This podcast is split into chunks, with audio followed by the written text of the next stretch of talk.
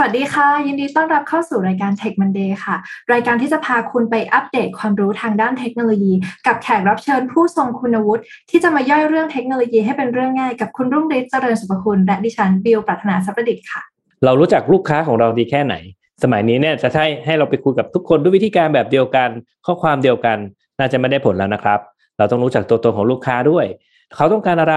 เราจะเสนออะไรให้เขาเนี่ยเรียกว่าจะต้องตรงใจกับเรากับรู้ใจกันเลยทีเดียว วันนี้คุณลูกปลาชลธิชาแสงพันธุ์ co-founder และ CEO บริษัท Analyst จำกัด จะมาแนะนำให้เรารู้จักกับ Customer Data Platform จะทำความเข้าใจลูกค้าทำได้อย่างไร จะเป็นอย่างไรนั้น ติดตามได้ในตอนนี้ครับ Tech Monday Podcast brought to you by ใหม่เซเลนีโลชั่นและเจลอาบน้ำกลิ่นน้ำหอม ให้ผิวหอมพร้อมบำรุงติดทนทั้งวัน หอมไว้ มั่นใจกว่า สวัสดีค่ะคุณลูกไฟนี่ต้อนรับสู่รายการเทคมันเดย์ค่ะ สวัสดีค่ะน้องบิวสวัสดีสวัสดีพี่แม็กแล้วก็ชาวเทคมันเดย์ทุกคนด้วยค่ะ ค่ะ วันนี้ก็เป็นเกียรติมากๆ อีกวันหนึ่งที่ได้คุณลูกปามาเป็นแขกรับเชิญของเราไงแล้วก็คุณลูกปาแนะนำตัวเองให้ท่านผู้ฟังรู้จักหน่อยค่ะได้ค่ะ ชื่อลูกปลานะคะ ชนทิชาแสงพันธ์นะคะ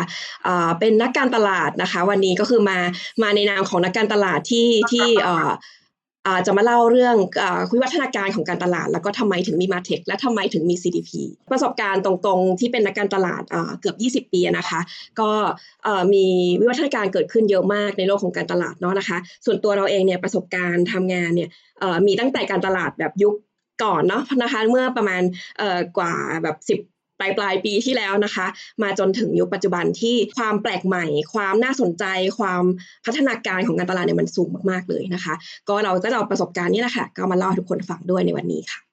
ครับคุณลูกปลาครับก่อนที่เราจะไปคุยกับเอ่อถึงถึงเรื่อง customer data platform เนี่ยผมว่าเอ่อแฟนรายการเนี่ยอาจจะยังไม่อาจจะไม่ชินกับการตลาดนักนะครับอยากจะให้คุณลูกปลาช่วยเล่าเอ่อเรื่องราวเกี่ยวกับการตลาดให้ทุกฟังเป็นฟังเป็นพื้นฐานหน่อยครับว่าการตลาดเนี่ยเราเริ่มต้นอย่างไรครับ ได้เลยค่ะ ก็สำหรับเราแบบแปลกันตรงๆเลยเนาะคำว่าการตลาดนะคะแปลว่าเกิดการสร้างตลาดนะคะ ที่ตลาดเนี่ยมีซื้อแล้วก็มีขายนะคะ การตลาดคือเป็นการทำให้มีการซื้อและขายเกิดขึ้นนั่นเองนะคะบางบริษัทเนี่ยเราสร้างตลาดของตัวเองขึ้นมาได้นะคะ สร้างดีมานสร้างสินค้าเพื่อเซิร์ฟตลาดนั้นนะคะ หรือบางบริษัทเนี่ยสร้าง Product เข้าไปเซิร์ฟในตลาดที่มีอยู่แล้ว นะคะประมาณนี้แต่หลักการคือทำยังไงก็ได้ให้คนสนใจ อยากซื้อบริการหรือสินค้าจากเราทำให้แบรนด์เราหน้าเชื่อถือทำให้การซื้อการขายมันเกิดขึ้นได้ง่ายนะคะ ซึ่งพูดพูดแบบเมื่อกี้เนี่ยสั้นๆประโยคทำยังไงก็ได้ให้คนมาซื้อใช่ปะเทคนิคและวิธีการมันเยอะมาก แล้วก็วิวัฒนาการมันสูงมากๆเลยนะคะ เพราะว่าเออมันก็จะมีวิวัฒนาการของลูกค้าค่ะ อย่าง 30-40 ปีที่แล้วนะคะ มีแค่เดินไปซื้อที่หน้าร้านเนาะนะคะ จนกระทั่งแบบ 20 ปีที่แล้วอ่ามีเริ่มมีออนไลน์นะคะ เริ่มมี eBay นะคะ เริ่มมีอ่า Amazon เนาะนะคะ จนกระทั่งมีโซเชียลเข้ามาอะซื้อบน Facebook ก็ได้ละนะคะ ซื้อบนช่องทางได้เยอะแยะไปหมดเลยนะคะ เริ่มเป็น cross channel เริ่มเป็น omni channel ในอนาคตเนี่ยมีไปจนถึง Metaverse นะคะ คุณสามารถซื้อ ของซื้อที่ดินบน Metaverse ได้อะไรเงี้ยอ่าแล้วก็ซื้อบนชีวิตจริงก็มียังมีขายอยู่อะไรเงี้ยค่ะ ก็คือลูกค้าเองเนี่ยเขาก็ 5.0 แล้วนะคะ การตลาดก็เลยมี 5.0 ด้วยนะคะการตลาดก็คือเป็นที่ที่ให้คนซื้อคนขายมาเจอกันนั่นแหละใช่อันนั้นอันนั้นตลาดเนาะแต่การตลาดก็อาจจะเป็นการทำให้เกิดเหมือนกันขับ ให้มันมีดีมานมากขึ้น มีการซื้อการขายมากขึ้นอะไรอย่างเงี้ยครับใช่ค่ะไปแบบอยากซื้อ ทำไงให้คนเห็น product เราเยอะๆอย่างนี้ใช่ไหมคะก็จริงๆบิวว่าปัจจุบันลูกค้าเขาก็เปลี่ยนแปลงไปเนาะแบบอย่างเราเองก็จะมีการใช้ออนไลน์มากขึ้น แล้วนี้ทฤษฎีการตลาดแบบเก่าๆที่เขาเรียกว่า 4P นี่มันยังใช้ได้ในยุคนี้ไหมคะ ก็ใช้ได้นะคะ จริง ๆ แล้ว 4P เนี่ยไม่ได้หายไปจากโลกของการตลาดหรอกค่ะนะคะ ก็ยังอยู่กับเราเนี่ยแหละนะคะ เพราะว่ามันเป็นเอ่อ foundation ของสิ่งอื่น ๆ ที่ตามมานะคะ ถ้าเกิดว่าเราจะขายอะไรบางอย่างเนาะให้คนเอาเงินมาให้เรานะคะ แลกแลกกับสิ่งที่เราให้เขาไปเนี่ยมันก็ต้องมี Product นะคะมี Product ที่น่าสนใจมี Product ที่ดีนะคะ แล้วก็มีราคาที่ดีนะคะ ราคาที่ดีอาจจะไม่ได้หมายถึงถูก และก็ไม่ได้หมายถึงแพงนะคะ หมายถึงเป็นราคาที่ลูกค้าสะดวกใจจะจ่ายให้เราเนาะนะคะ เพื่อแลกกับสิ่งที่เราให้ไปนะคะ มีที่ขายนะคะอ่าแล้วก็มีโปรโมชั่นบ้างเป็นบางครั้งคราวเนาะนะคะ แบรนด์ที่ไม่มีโปรโมชั่นเลยก็มีนะคะในโลกนี้นะคะ มีเหมือนกันนะคะ แต่ว่า โปรโมชั่นในความหมายของแบรนด์นั้นอาจจะเป็นเรื่องอื่นๆนะคะ เป็นเรื่องจูงใจอื่นๆนะคะ ให้ลูกค้ามาซื้อกับเราเนาะนะคะ หลังจาก 4P ที่เป็น foundation แล้วอะค่ะมันก็เลยต้องมีอย่างอื่นที่มาเป็น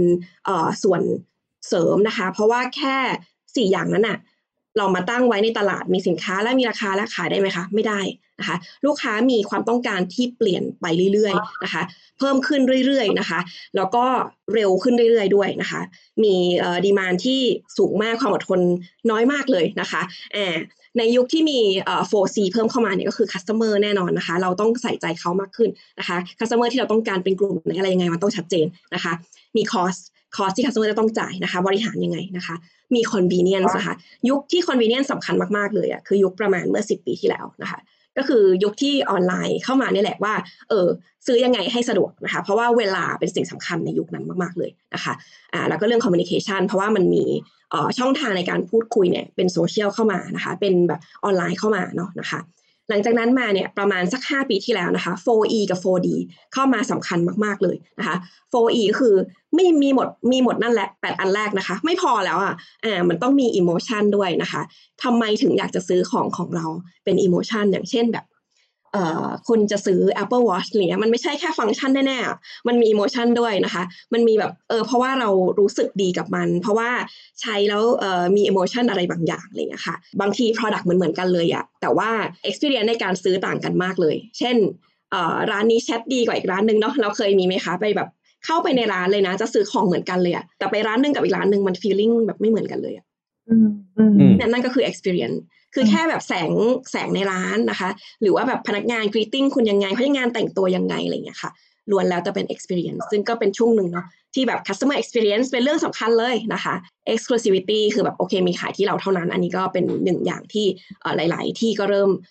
เอานำมาใช้เยอะนะคะ แล้วก็ engagement อืมนะคะบางแบรนด์เนี่ยคือ funnel ในการตัดสินใจของคนนะคะมันมีหลายหลายจุดมากเลยมีหลาย touchpoint มากเลยนะคะที่ แบรนด์ก็ต้องไป engage ในทุกๆฟันแนลเพื่อให้คนเนี่ยไม่หลุดออกจากลูปในการขายของเราให้ได้มากที่สุดเนาะนะคะ ก็เป็น 4E ที่เติมเข้ามาอีกนะคะ ถามว่าแล้วทำไมถึงมี 4D กะอะไรเงี้ยก็คือ 4P 4C 4E เนี่ยค่ะ มันจะประสบความสำเร็จได้ยากมากเลยนะคะ ถ้าเกิดเราไม่มี 4D อันนั้นเนาะเพราะว่าโลกตอนนี้มันเปลี่ยนเร็วมากเลยะค่ะ ก็คือ disruption อ่ามันมีมีหลายแบรนด์เลยนะคะที่ที่ไม่ผ่านขั้นตอนนี้ ก็เลยทำให้ไม่สามารถมี 4C และ 4E ได้ ยังคงค้างอยู่ที่ 4P อยู่นะคะอ่าก็เลยกลายเป็นอ่าส่วนสำคัญเนาะ digitization อันนี้แน่ๆ digitalization โทษทีค่ะ d z e r o touch คำนี้เป็นคำภาษาฝรั่งเศสนะคะอ่าแปลง่ายๆก็คือการยกเลิกไซโลนั่นเอง การแบบไม่มีไซโลนะคะ อืมครับเพราะว่าอ่าถ้าเราย้อนกลับมาสมัยเนี้ยค่ะ ถ้าโอเคเราไปได้รับคอมเมนต์มาบนโลกโซเชียลเนาะว่า Product เราแบบมีปัญหาปั๊บกว่าเราจะเปลี่ยน Product เราให้แก้ปัญหาได้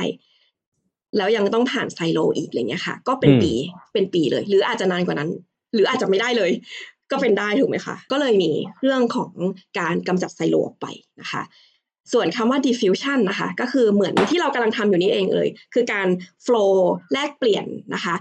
ความรู้กันภายในบริษัท ให้มีการกระจายอย่างรวดเร็วยืดหยุ่นมากขึ้นนะคะ อย่างเ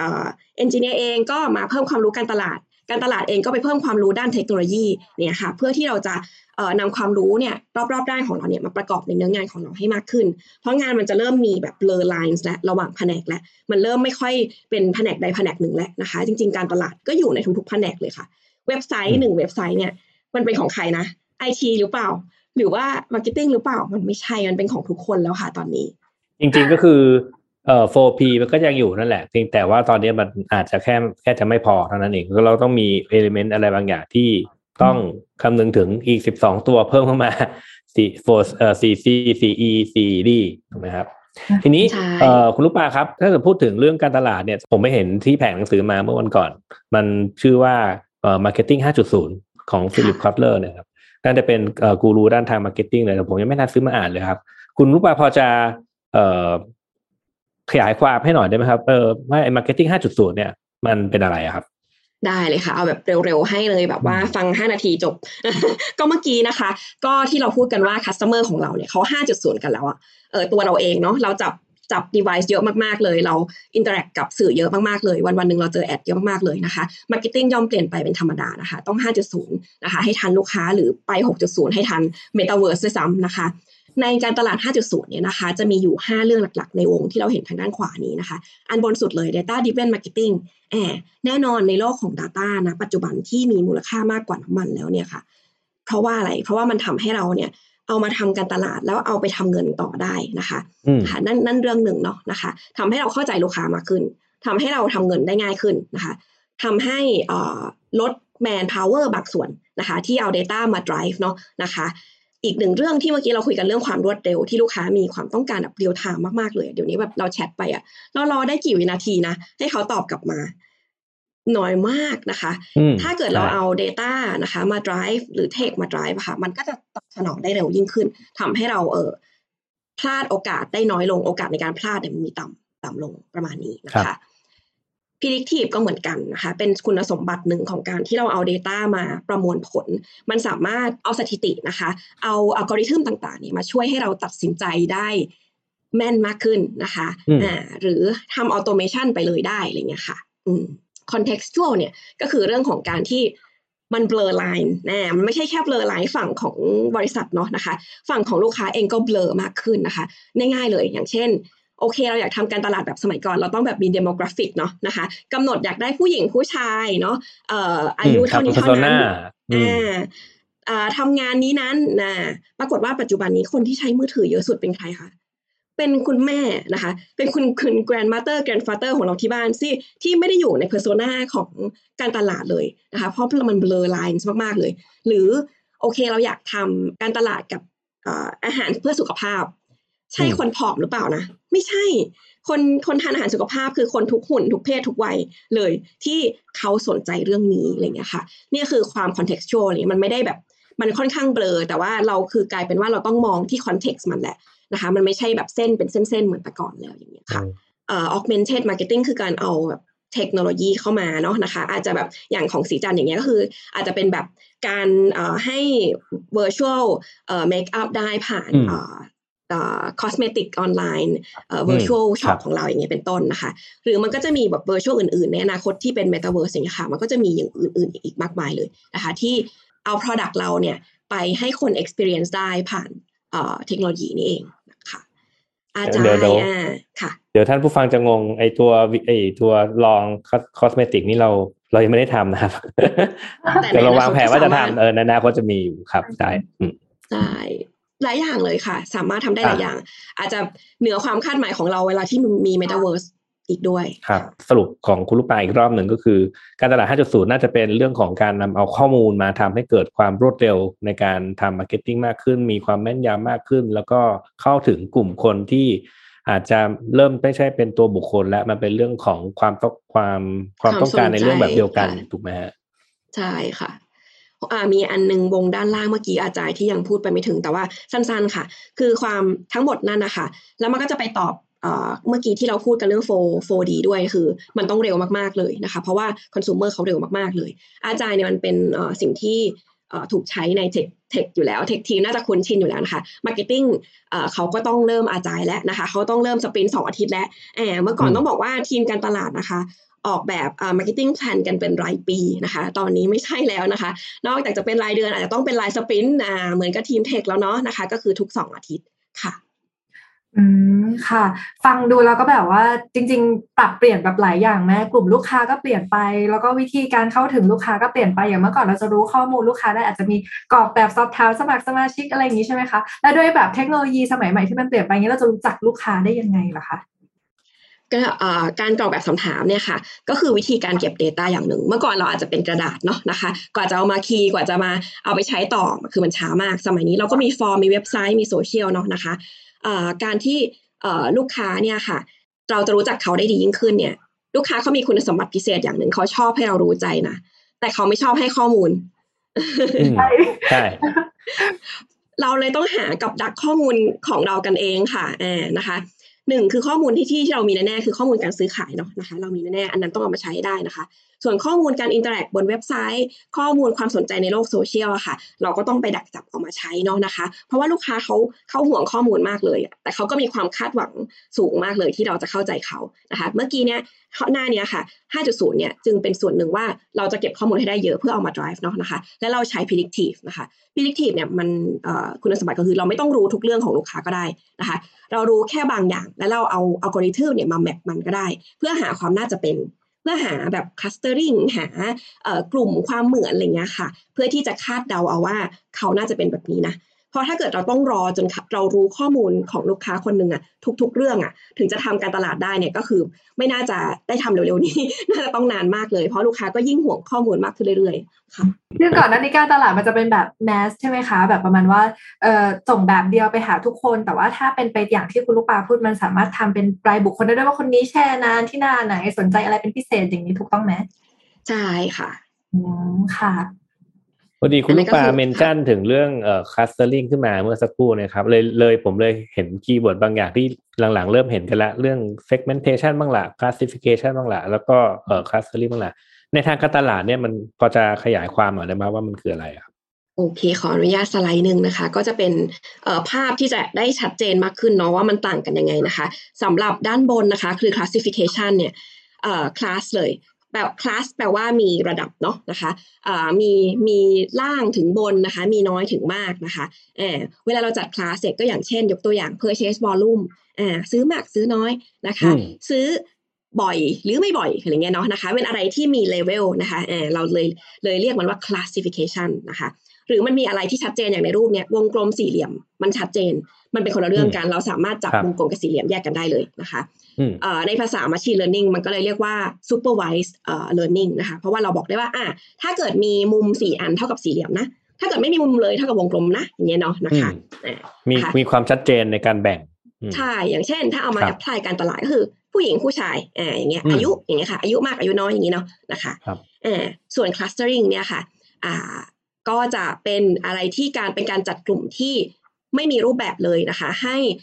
ให้ attribute นะคะ หรือตัว feature นะคะ ภาษา Data เขาก็จะเรียกว่า feature ใส่เข้าไปนะคะ รวมๆกันเยอะๆนะคะ แล้วให้โมเดลโมเดลอะค่ะโมเดล Data เนี่ยค่ะ มันจัดกลุ่มให้เราเอง หาความเหมือนความต่างเอาเองนะคะ เวลาจัดออกมาแล้วก็จะเหมือนรูปทางด้านขวาที่มีแบบ กลุ่มสีชมพูกลุ่มหนึ่งกลุ่มสีเขียวกลุ่มหนึ่งแล้วก็กลุ่มสีเหลืองกลุ่มหนึ่งเนี่ยเพราะว่าโมเดลเนี่ยมันเห็นพฤติกรรมที่เหมือนกันของคนกลุ่มเหล่านี้ โดยไม่ได้สนใจว่าเขาเป็นผู้หญิงหรือผู้ชาย พฤติกรรมนี้นะคะ ก็แล้วแต่ว่าเราจะใส่ตัว feature อะไรเข้าไป เช่นนะคะอาจจะเป็น Product ที่ซื้อโปรโมชั่นที่สนใจช่วงเวลาที่ซื้อ อ่าพวกนี้ไม่มีคลาสเนาะ ไม่มีเลเวลเนาะนะคะ หรือหรือบางครั้งเราเอาสิ่งที่เป็นคลาสนะคะใส่เข้าไปด้วยนะคะ ให้เอามาจัดก็ได้เหมือนกันเลยนะคะ อ่าแล้วแต่เลยอย่างอย่างถ้ายกตัวอย่างก็คือเราเคยทำ persona นะคะpersona การตลาดเนี่ยแหละค่ะขึ้นมาจากอ่าอ่า channel ที่ซื้อสินค้าที่ซื้อเวลาที่ซื้ออะไรเงี้ยค่ะ เราก็จะได้กลุ่มแปลกๆออกมาอะไรเงี้ยค่ะ อืม เพื่อที่เอ่ออย่างอย่างที่เราบอกอะคนที่เอ่อทำเอ่อ persona แบบเก่าคือแบบใช้ demographic เนี่ยมันก็คือจะไม่ได้ผลอีกต่อไปแล้วนะคะ วิธีนี้ก็เลยเอามาจัด persona แบบใหม่ได้นะคะ ยกตัวอย่างอันนี้เป็นตัวอย่างอันหนึ่งที่ลองคัดมาให้ดูนะคะ ก็คือดูจากกลุ่มความสนใจของโปรโมชั่นอืมคือเมื่อก่อนเราอาจจะคิดว่าคนที่สนใจโปรโมชั่น discount เนี่ยจะเป็นกลุ่มสมมติว่าเป็นคนที่รายได้น้อยละมั้ง อะไรเงี้ยค่ะนึกออกไหมเราก็เดาเอาล้วนๆเลยนะคะ แต่ว่าถ้าเกิดเราเอา Data มารัน ก็จะเห็นได้ว่าโอเคกลุ่มที่สนใจ discount เป็นกลุ่มหนึ่งอ่าก็ไปดู character เขาเป็นแบบไหนนะ กลุ่มที่สนใจเอ่อ BOGO เลยนะคะ discount เท่าไหร่เขาก็ไม่สนใจแต่ต้องเป็น BOGO เท่านั้นนะอะไรเงี้ยถ้า BOGO เมื่อไหร่แล้วเขามาทันทีเลยอะไรเงี้ยอ่าก็ก็สามารถเอามาทำอย่างนี้ได้ประมาณนี้ค่ะ เรียกว่าเป็นการเข้าใจพฤติกรรมแล้วก็แบ่งกลุ่มคนเหมือนเหมือนกัน ด้วยด้วยกฎอะไรบางอย่างที่ไม่ใช่ที่ไม่ได้มีภาพชัดเจนนั่นแหละ มันมันก็จะมีอะไรมาครอบกว้างๆอีกครั้งบางทีเราก็จะไปเห็น character เช่นเช่นแบบว่ากลุ่มออนไลน์เนี่ยจะต้องซื้อ BOGO เท่านั้นนะอะไรอย่างเงี้ยค่ะ ก็จะมีอะไรเป็น insight แปลกๆ ที่เราได้มาจากการให้โมเดลมันจัดกลุ่มให้เราเองอะไรอย่างเงี้ยค่ะ อืมครับ พอเห็นเรื่องเทคโนโลยีพวกนี้แล้วแอบกลัวตัวเองเลยค่ะว่าอนาคตการช้อปปิ้งนี่จะมาแบบโอ้โหถูกใจรัวๆแน่ๆ shop ยับเงินไม่เหลือแน่นอนต้องแข่งกันถูกใจต้องแข่งกันทำให้ถูกใจลูกค้า เพราะว่าทุกคนก็แข่งกันเนาะนะคะ ถ้าเราไม่ทำคู่แข่งเราก็ทำอยู่ดีเลยเนี่ยค่ะอืม จริงๆ วันนี้ค่ะหัวข้อที่เราจะคุยหลักๆกันนะคะ ก็คือชื่อเรื่องของ customer data platform งั้นบิวขออนุญาตเข้าเรื่องเลยแล้วกันว่าไอ้ตัว customer data platform หรือ CDP มันคืออะไรค่ะ ได้เลยค่ะ ก็ที่เราเอ่อคุยกันว่ามันมันจำเป็นจะต้องเอ่อมี Data เนาะจะต้องมี real time เนาะจะต้องมี contextual เนาะนะคะเอ่อมันเป็นที่มาของตัว CDP เนี่ยแหละค่ะอ่าเราบอก ภาพนี้นะคะเป็นภาพที่เล่าเรื่องนะคะตั้งแต่ปี 1990 เนาะมาจนถึงปัจจุบันเนาะนะคะทางซ้าย 1990 เนี่ยคือประมาณ 30 ปีที่แล้วเนาะนะคะมันกำเนิดเกิดขึ้นก็คือมี CRM นะทำไมถึงมี CRM ก็คือ customer relationship management นะคะก็คือเวลาที่เราไปเป็นสมัครสมาชิกที่ใดที่หนึ่งเนาะนะคะแล้วเขามีชื่อมีที่อยู่เราเพื่อเอาไว้ติดต่อเรา ถ้าเป็นยุคนั้นจริงๆเขาส่งแคตตาล็อกเออส่งแคตตาล็อกมาให้เราซื้อนะสะสมแต้มแลกแต้มเนาะนะคะ เป็นเป็นเรื่องที่เอ่อเป็นเทคนิคในการรักษาลูกค้าไว้ให้อยู่ได้ยาวนานเป็นเทคนิคในการเก็บข้อมูลลูกค้านะคะจนกระทั่งยุคออนไลน์บูมมากเลยในปี 2000 นะคะ ก็คือมี DMP เกิดขึ้นก็คือเรามีโลกโลกเสมือนอีกใบหนึ่งนะโลกออนไลน์นะคะ ก็คือเรามีพฤติกรรมการซื้อเมื่อกี้เนี่ยที่หน้าร้านอ่าตอนตอนที่ CRM เก็บไว้เนาะแล้วก็มีพฤติกรรมที่เราใช้บนโลกออนไลน์ เช่น สมมติว่าสมมตินะเราซื้อผลิตภัณฑ์แบรนด์หนึ่งแบรนด์ A สมมติว่าปกติเราเราไปที่ shop เนี่ยเราซื้อโค้กนะเออแต่เวลาเรามาอยู่บนออออนไลน์เนี่ยเราดันอินเตอร์แอคกับเพจของเ e ปซี่อะไรเงี้ยสมมตินะพอดีคอนเทนต์ของเ e ปซี่น่าสนใจมากสมมติอย่างเงี้ยนะคะมันก็จะเป็นโลกเสมือนอีกใบหนึ่งที่แบรนด์ก็พยายามจะเก็บข้อมูลเหล่านั้นเนี่ยมามาใช้อะไรเงี้ยค่ะอ่าแต่ว่ามันเป็นโลกที่ แยกกันอยู่อย่างชัดเจน มันไม่สามารถ map กันได้ โลกออนไลน์ก็เป็นคุกกี้นะคะ เป็นการใช้เว็บไซต์โดยที่เราไม่ระบุไม่สามารถระบุตัวตนได้นะคะอ่าแต่ในยุคที่มี CDP แล้วนะคะ เป็นยุคที่เราเอามาประกอบกัน เป็น การประกอบโลก 2 ใบนั้น ให้เป็นภาพเดียวนะคะ ในการที่เราจะ track user ของเรานะคะ บนบน asset ของเราเนาะนะคะ ต้องต้องบอกก่อนว่า CDP มันจะมีหลาย data ที่เอามาประมวลผลเนาะนะคะ ก็จะมีตั้งแต่ first party data คือเก็บข้อมูล CRM นะคะของของเราเองเลยนะคะ แล้วก็ second party data คือแบบอาจจะมีการ co-partner สมมติว่าถ้าเป็นสีจานอะ coกับอีกแบรนด์หนึ่งอาจจะเป็น SCB อย่างเงี้ยนะคะ สมมตินะนะคะเราก็มีการโคแลกเปลี่ยนข้อมูลกันได้นะคะ หรือนะคะมีการไปซื้อข้อมูลจาก third party data เลยก็คือ DMP นั่นเองนะคะ เอามาประกอบนะคะว่าลูก user ของเราเนี่ยค่ะมีการไปที่ไหนบ้างที่อื่น ๆ ที่อยู่นอกออ asset ของเราเลยนะคะเอามาประกอบกันนะคะเพื่อที่จะทำ contextual marketing เพื่อที่จะเข้าใจลูกค้าได้ในทุกๆมุมมองอะไรอย่างเงี้ยค่ะแล้วก็ทำการตลาดอัตโนมัติออกไป อันนี้ก็คือที่มาของ CDP เนาะนะคะเพราะเราอยากจะรวบรวมโลกทุกใบ แล้วก็ทำการตลาดได้รวดเร็วมากขึ้นนะคะ ครับ ฟังดูคอนเซปต์ดูโอ้ดูน่าสนใจดูมันเหมือนจะเอาหลาย ๆ อย่างมารวมกันนะครับเออคุณปาครับแล้ว CDP เนี่ย ถ้าถ้าจะดูว่ามันประกอบไปด้วยอะไรบ้างเนี่ยเออคุณปาพอจะอธิบายให้ฟังเพิ่มได้ไหมครับว่ามันมีอะไรบ้างครับ ได้ค่ะเดี๋ยวขอเป็นหน้านี้ก่อนเนาะนะคะ ก็คือ ภายในของ CDP เนี่ยค่ะมันจะประกอบไปด้วย coding มากมายหลายชุดมาก ๆ เลยนะคะแล้วก็มี API เยอะมาก ๆ เลยนะคะ เพราะว่าด้านซ้ายเนี่ยนะคะเป็นด้านที่เขาจะเชื่อมพูดคุยกับ Data มากมายนะคะ ที่เราจะต้องอัปเดตกันบ่อยๆด้วยนะคะ บ่อยขนาด real-time ก็ได้แล้วแต่แล้วแต่ CDP เนาะบางเจ้าก็ real-time บางเจ้าก็เป็นเดลี่แบ h บางเจ้าก็เป็นแบบ เอ่อ manual import import เข้าไปก็ว่ากันไปเนาะนะคะนะคะแต่ว่าเขาก็ต้องมีสายที่จะเป็น API เชื่อมคุยกับแหล่งข้อมูลนะคะมากมายเพื่อจะดึงข้อมูลเข้าได้บ่อยที่สุดเท่าที่จะเป็นไปได้ เสร็จแล้วนะคะ ตรงกลางเนี่ยค่ะ ก็จะเป็นเป็น DB ใหญ่ ๆ อันหนึ่งนะคะ แล้วแต่เลยว่าเราจะเป็น DB บนคลาวด์นะคะ หรือว่าจะเป็น DB เอ่อ on premise นะคะค่ะ ส่วนใหญ่ก็จะเป็นบนคลาวด์นะคะ เพื่อให้มันมี scalability เนาะนะคะมันเพราะว่าบางครั้งความเป็น big data เนี่ยมันมีโอกาสจะแบบขยายเป็นช่วงๆ ได้แบบว่า unpredicted เหมือนกันนะคะช่วงลดราคาสะบั้นหั่นแหลกอยู่ดีๆก็พุ่ง peak ขึ้นมาอะไรใช่ลูกค้าเข้าเว็บพร้อมกันเลยอะไรเงี้ยค่ะ ก็จะมีอย่างนั้นเนาะนะคะอ่าตรงกลางเนี่ยค่ะก็จะมีบน DB นะคะก็จะมีเอ่อ coding ในการทำ ETL เนาะนะคะ ให้ข้อมูลเหล่านั้นเนี่ยค่ะ มันรวบรวมเป็นโปรไฟล์นะคะ แล้วก็ทำงานกับ Data Modeling นะคะ สมมติว่า Data เราก็จะมีหลายโมเดลเนาะนะคะ เป็น 15 โมเดล 20 โมเดลก็ว่ากันไป มันก็จะทำงานตาม sequence ที่เราตั้งใจไว้อะเสร็จแล้วก็ produce output ออกมาใส่บน Data Mart เสร็จแล้ว Data Mart นี่แหละค่ะ เราก็ดึงขึ้นไปโชว์นะคะ บน front end นะคะ ตัว front end เนี่ยก็จะแล้วแต่เลยจะมีแดชบอร์ดนะคะ มี API เพื่อที่จะ สั่งการให้มันทำ marketing automation ไม่ว่าจะเป็นอีเมลนะคะ push ไปที่แอปพลิเคชัน ส่ง SMS นะคะ หรือขึ้นไปบนเว็บก็สามารถทำได้เหมือนกันนะคะ มันก็คุยกับอะไรก็ได้ที่จะดึงข้อมูลเรา แล้วก็ไปแสดงผล ไปทำบนแชทบอทอะไรเงี้ยค่ะ ก็ทำได้หมดเลยสำหรับตัว CDP ค่ะเห็น CDP มันแบบเป็นแพลตฟอร์มที่ก็ทำได้หลายอย่างเหมือนกัน ถ้าเกิดเรามีพวกแบบ CDP แล้ว เรายังจำเป็นต้องมี tools อย่างอื่นมาช่วยอีกไหมคะ ขึ้นอยู่กับว่า CDP ตัวนั้นนะคะที่เราเลือกใช้เนาะนะคะมันมี tool อยู่แล้วไหมนะคะ ส่วนใหญ่ปกติ CDP เนี่ยจะมี Marketing Automation อยู่นะคะส่วนใหญ่ไหมก็ส่วนใหญ่แล้วเนาะนะคะ ก็คือถ้าเกิดมันขาดอะ มันก็จะต้องลำบากยูเซอร์ไปเชื่อมต่ออย่างอื่นอีกมากมายนะคะเออส่วนใหญ่เราก็เลย CDP ก็เลยจะเอามาใส่ไว้ให้แล้วนะคะ แต่แต่มันก็ยังขาดบางอย่างเนาะอย่างเช่น สมมติเราอยากจะเซอร์เวยเอ่อเป็น NPS survey หลังจากที่เราขายไปแล้วอะไรอย่างนี้ค่ะ บางตัวก็มีบางตัวก็ไม่มีอ่าถ้าเกิดตัวที่เราเลือกใช้มันไม่มี ก็แปลว่ายังต้องเชื่อมอยู่นะคะโดยสรุปแล้วเนี่ยเอ่อ CDP ก็น่าจะเป็นการดึงเอา Data จากหลาย ๆ ซอร์สมารวมกัน แล้วก็เอามาวิเคราะห์เอ่อทำ ไม่ว่าจะทำวิเคราะห์ด้วยท่าไหนก็แล้วแต่อาจจะเป็นการวิเคราะห์ทำทำ visualization หรือเอา machine learning เข้ามาทำนู่นนี่นั่น แล้วก็อาจจะไปต่อกับทูอื่น เพื่อวิ่งเข้ากลับไปถึง customer ใหม่อีกทีหนึ่งใช่ถูกค่ะ ทีนี้พอพูดถึงเรื่อง customer data พอเราไม่ได้มีข้อมูลของ customer มามากมากเข้าเนี่ย มันจะมีมันจะมีเอ่อที่มันดีเบตกันอยู่ตัวนี้คือ ระหว่างการการหาลูกค้าใหม่ กับการรักษาลูกค้าเก่า แบบไหนจะสำคัญกว่ากันครับ อืมก็ขออนุญาตไปหน้า funnel เนาะนะคะหน้านี้หน้านี้ก่อนก็ได้ค่ะ ก็คือจริง ๆ แล้วเนี่ยการทำ automation marketing automation เนาะนะคะสำหรับเพื่อนๆนักการตลาดหรือว่าอาจจะเป็นทีม tech ก็ได้ค่ะที่ยังไม่เข้าใจว่ามันจะมาเซิร์ฟตรงไหนหรือว่าแบบนึกไม่ออกเพราะปัจจุบันเวลาเราทำการตลาดอะเราก็ทำแคมเปญทีหนึ่งยิงทีหนึ่งเนาะนะคะ จริง ๆ แล้วอะค่ะ customer เนี่ยเขามี life cycle ของเขาเองอยู่ประมาณหนึ่งในการที่แบบเข้ามาเป็นลูกค้าใหม่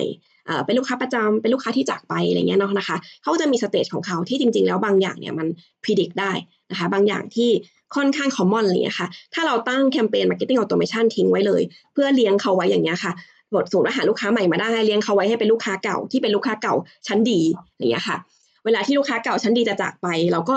มีแคมเปญไป retain มีแคมเปญไปเอ่อ win back อะไรเงี้ยค่ะ ตรงนี้เนี่ยค่ะ การรักษาลูกค้าเก่าจะเห็นได้ว่ามีมีแคมเปญเยอะมากๆเลยนะคะเนี่ยตั้งแต่แบบ engage ไปจนถึง retention เนี่ย มีแคมเปญเกิดขึ้นได้บน automation เยอะมากนะคะ บ่งบอกไกลๆว่าการรักษาลูกค้าเก่านั้นสำคัญกว่า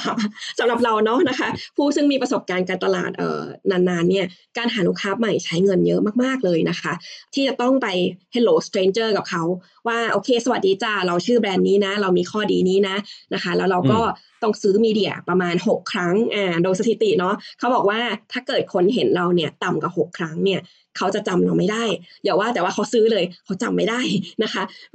เวลาที่เขาจะนึกถึงเราครั้งต่อไป เขาจะนึกไม่ออกแปลว่าเราต้องสเปนเงินถึงประมาณ 6 ครั้ง ในการจะพูดคุยกับคนที่ยังไม่ได้เป็นลีดด้วยซ้ำอะคนที่เป็นกลุ่มเป้าหมายของเราคุยอย่างนี้ดีกว่าเนาะนะคะ เพราะนั้นเนี่ย CPA ในการจะได้คนมาเนี่ยค่ะ จึงมักจะแพงมากๆเลยอามีอีกรูปหนึ่งให้ดูรูปนี้นะคะ ก็คือเราต้องไปแบบซื้อเพจโอนเอิร์มีเดียเนี่ยเนาะนะคะ ในการจะให้เขาเห็น 6 ครั้งอ่าแล้วก็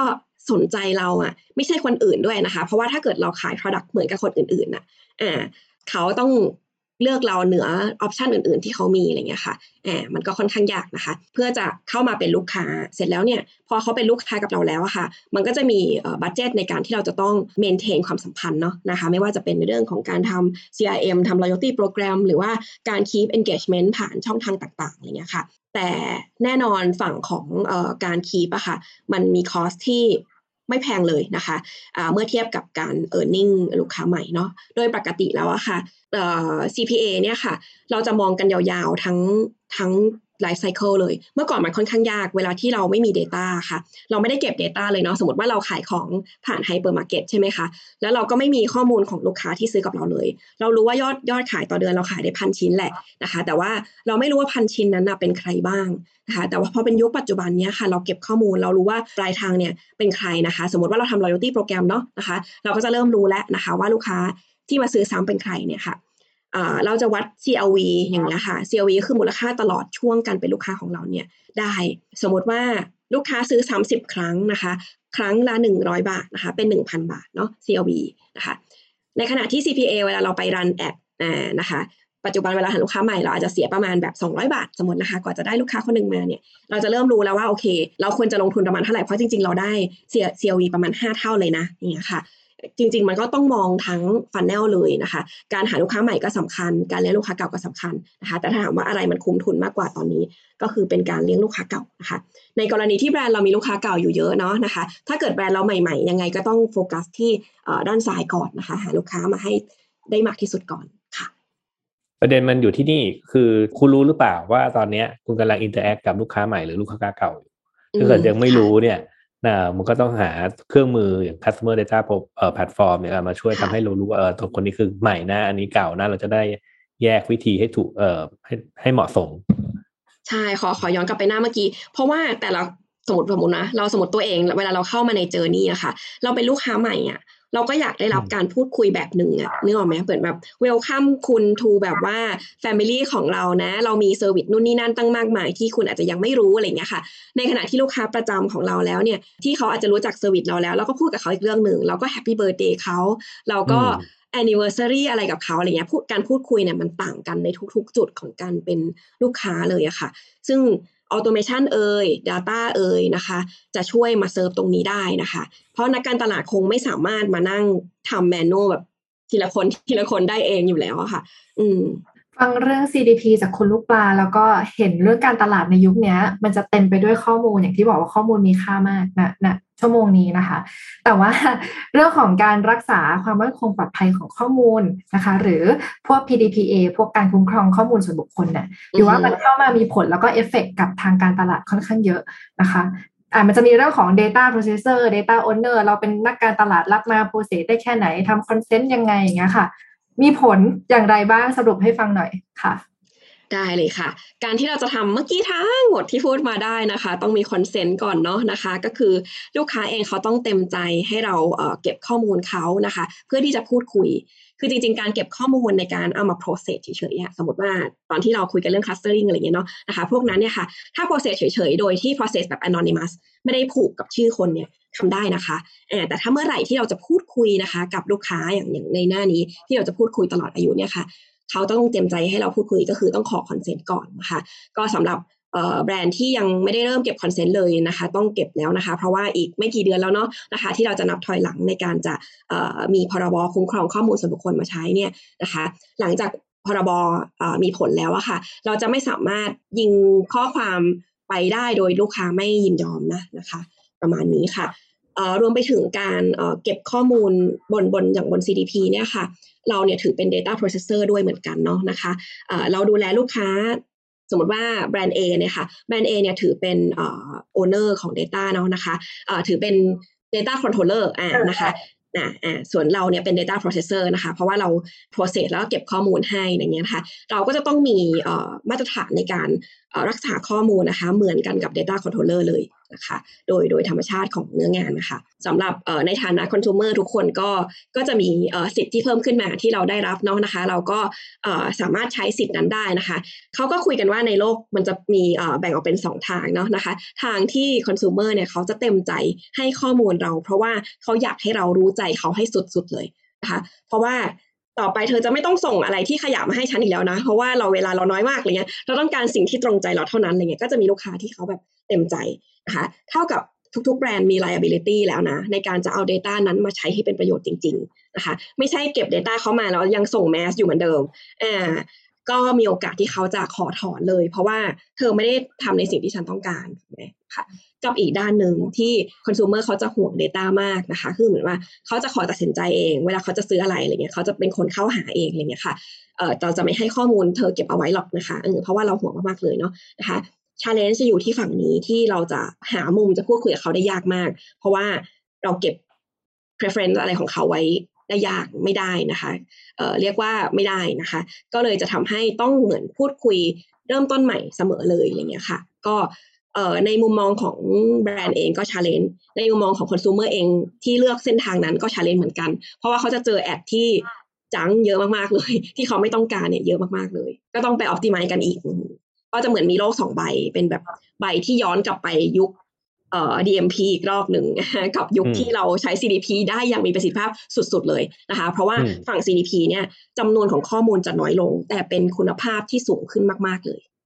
อืมครับโอเคแหละตอนเนี้ยผมว่าถ้ามองในในปัจจุบันน่ะอาจจะยังเป็นยุคที่เออเรายังทำการตลาดอาจจะอาจจะยังไม่ถึงจุดนั้นนะครับในการใช้ CDP เนี่ยหรือบางคนก็อาจจะเพิ่งขยับมาใช้ CDP คุณลูกปาครับ ถ้าเกิดว่าในอนาคตอีกสักสิบปีข้างหน้า CDP กลายเป็นเรื่องแบบนอมเหมือนว่าเป็นเรื่องนอมเออปกติแล้วสำหรับทุกคนทุกทุกแบรนด์ทุกผู้ประกอบการทำกันหมดเลย ในอนาคตเขาจะแข่งกันยังไงครับ ถ้าในในตลาดของ CDP คือในฐานะผู้ผลิต CDP ใช่ไหมคะ ในฐานะแบบเอ่อเจ้าของแบรนด์ถ้าจะต่างคนต่างมี CDP ของตัวเองและฉันรู้จักอือฮึเอ่อลูกค้าได้ดีที่สุด พอเขารู้รู้จักลูกค้าเนี่ย ในอนาคตก็จะแข่งกันท่าไหนดี อ่า ก็จริง ๆ แล้วอ่าถ้า ถามว่าในโลกของของ Marketing 5.0 ที่เมื่อกี้เราเห็นก็คืออมันจะเริ่ม Data Driven มากขึ้นนะคะคำว่า Data Driven มากขึ้นเนี่ยอาจจะหมายถึงบางอย่างที่มัน Automate ได้มากขึ้นนะคะเพื่อให้ Data มัน drive เอง ยกตัวอย่างเช่น ลูกค้าคนนี้นะคะที่ปกติเป็นลูกค้าชั้นดีมากเลยอ่าอันนี้คือต้องใช้ Data Monitor แล้วเนาะนะคะว่าเราเป็นลูกค้าชั้นดีมากเลย ที่จะต้องมาซื้อทุกต้นเดือนทำไมเดือนนี้กลางเดือนแล้วยังไม่มานะอ่าให้ส่งแคมเปญออกไปเลยทันที ไม่ผ่านมนุษย์เลยนะคะอ่าก็คืออันนี้คือเป็นการที่ประหยัด ประหยัดเวลาของเอ่อ marketer นะคะหรือ business นะคะเพื่อให้ไปทำอย่างอื่นที่มีเอ่อ meaningful มากกว่า หรือว่าเครื่องมันทำแทนไม่ได้จริง ๆนะคะ ให้มนุษย์ทำเช่น ออกแบบ creative เจ๋งๆนะคะ หรือว่าอาจจะมี product ที่แบบล้ำสุดๆเลยตอบโจทย์มากขึ้นอะไรเงี้ยอันเรื่องพวกนั้นเนี่ยคือ automation ทำให้ไม่ได้นะคะ ประมาณนั้นเราเราคิดว่านะคะ พอเอ่อ tools เนี่ยเข้ามาช่วยนะคะ แบ่งเบาภาระที่มันเคยเป็นงานแบบ ค่อนข้าง labor หน่อยๆอ่าทำซ้ำๆเป็น labor เนี่ยมันจะถูกกำจัดออกไปด้วยด้วย tool พวกนี้นะคะ ที่เข้ามาแทนได้ นอกจากจะแทนได้ธรรมดาแล้วยังแทนได้ดีกว่าด้วยนะคะ ถ้าเกิดว่าอืมทูเองเนี่ยมันฉลาดขึ้นเรื่อยๆนะคะ ในโลกของ CDP ในฐานะผู้ผลิตอะค่ะเราก็ต้องพัฒนาศักยภาพในเรื่องของการที่มันจะต้องแม่นยำนะคะ ประหยัดนะคะ ต้นทุนมันจะถูกลงเรื่อยๆเนาะไม่ว่าจะเป็นค่าคลาวเองนะคะ ค่าทำ machine learning เองนะคะ หรือว่าค่าส่งข้อความอะไรเงี้ยมันจะถูกลงเรื่อยๆ เพราะว่าพอเราส่งได้ targeted มากขึ้นอะมันไม่ได้ส่งแบบอืมเมื่อก่อนเนี่ยเราส่งแสนข้อความหาทุกคนเหมือนกันหมดใช่ปะในอนาคตพอเราแบบเป็นวันทูวันแล้วอะแล้วมันแม่นมากขึ้นแล้วอะมันส่งแค่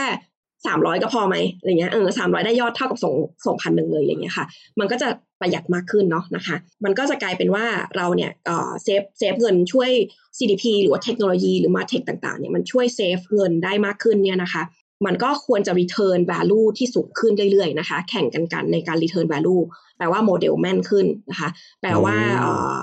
เอ่อเราช่วยทำให้การขายเนี่ยมันมี meaning มากขึ้นทุกๆ ครั้งที่ขายเนี่ย conversion rate สูงขึ้นอย่างเงี้ยเป็นต้น ส่วนนักการตลาดหรือ business เนี่ยก็จะมีเวลาเอาไปทำอย่างอื่นที่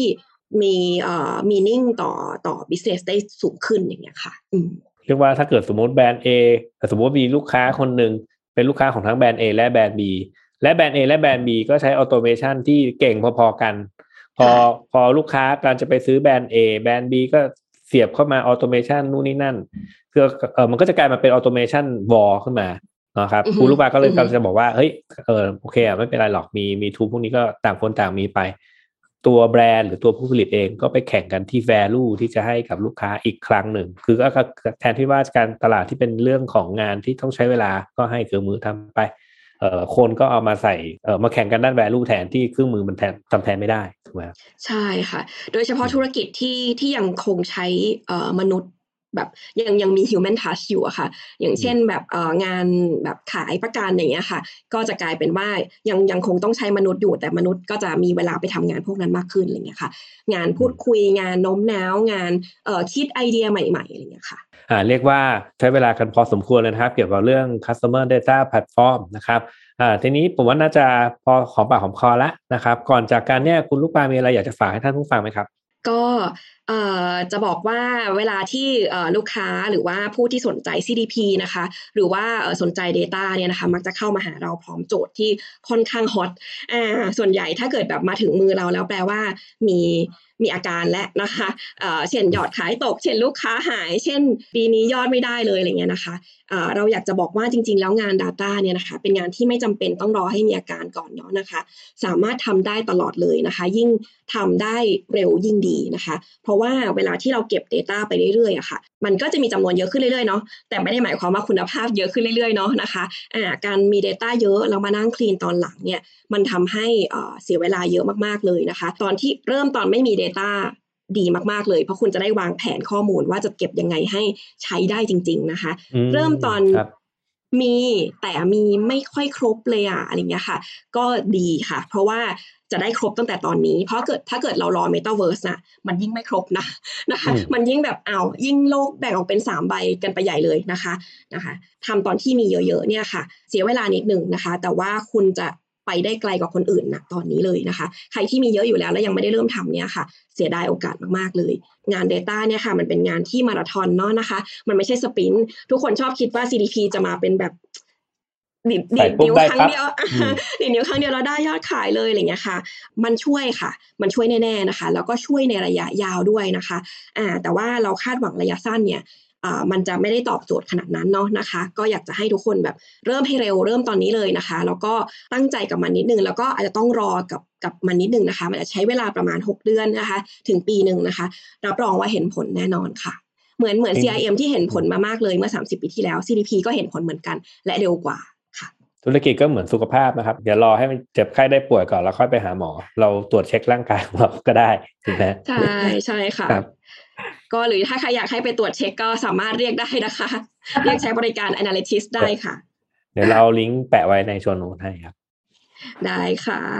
ได้ค่ะจริงๆวันนี้ก็ฟังเรื่องราวจากคุณปาในมุมคุณลูกปาในมุมของการตลาดนะคะวิวว่าได้ประโยชน์ทั้งในมุมขององค์กรเองที่ถ้ามีพวก CDP แพลตฟอร์มเนี่ยคือมันช่วยแน่นอนในเรื่องของการขาย automation process เรื่องของข้อมูลลูกค้า หรือแม้ในมุมของลูกค้าเองก็จะได้รับในสิ่งที่ตรงใจมากขึ้น ถือว่าวินวินกันทุกฝ่ายเลยนะคะยังไงวันนี้ก็ขอขอบคุณคุณลูกปลามากๆ ที่มาให้ความรู้กับพวกเราค่ะขอบคุณค่ะใช่ค่ะขอบคุณมากๆ เช่นกันค่ะ ค่ะและขอบคุณทุกท่านที่ติดตามจนกว่าจะพบกันใหม่สวัสดีค่ะ สวัสดีครับ สวัสดีค่ะ Take Monday Podcast Presented by เซเลนีโลชั่นและเจลอาบน้ำกลิ่นน้ำหอม หอมไว้ มั่นใจกว่า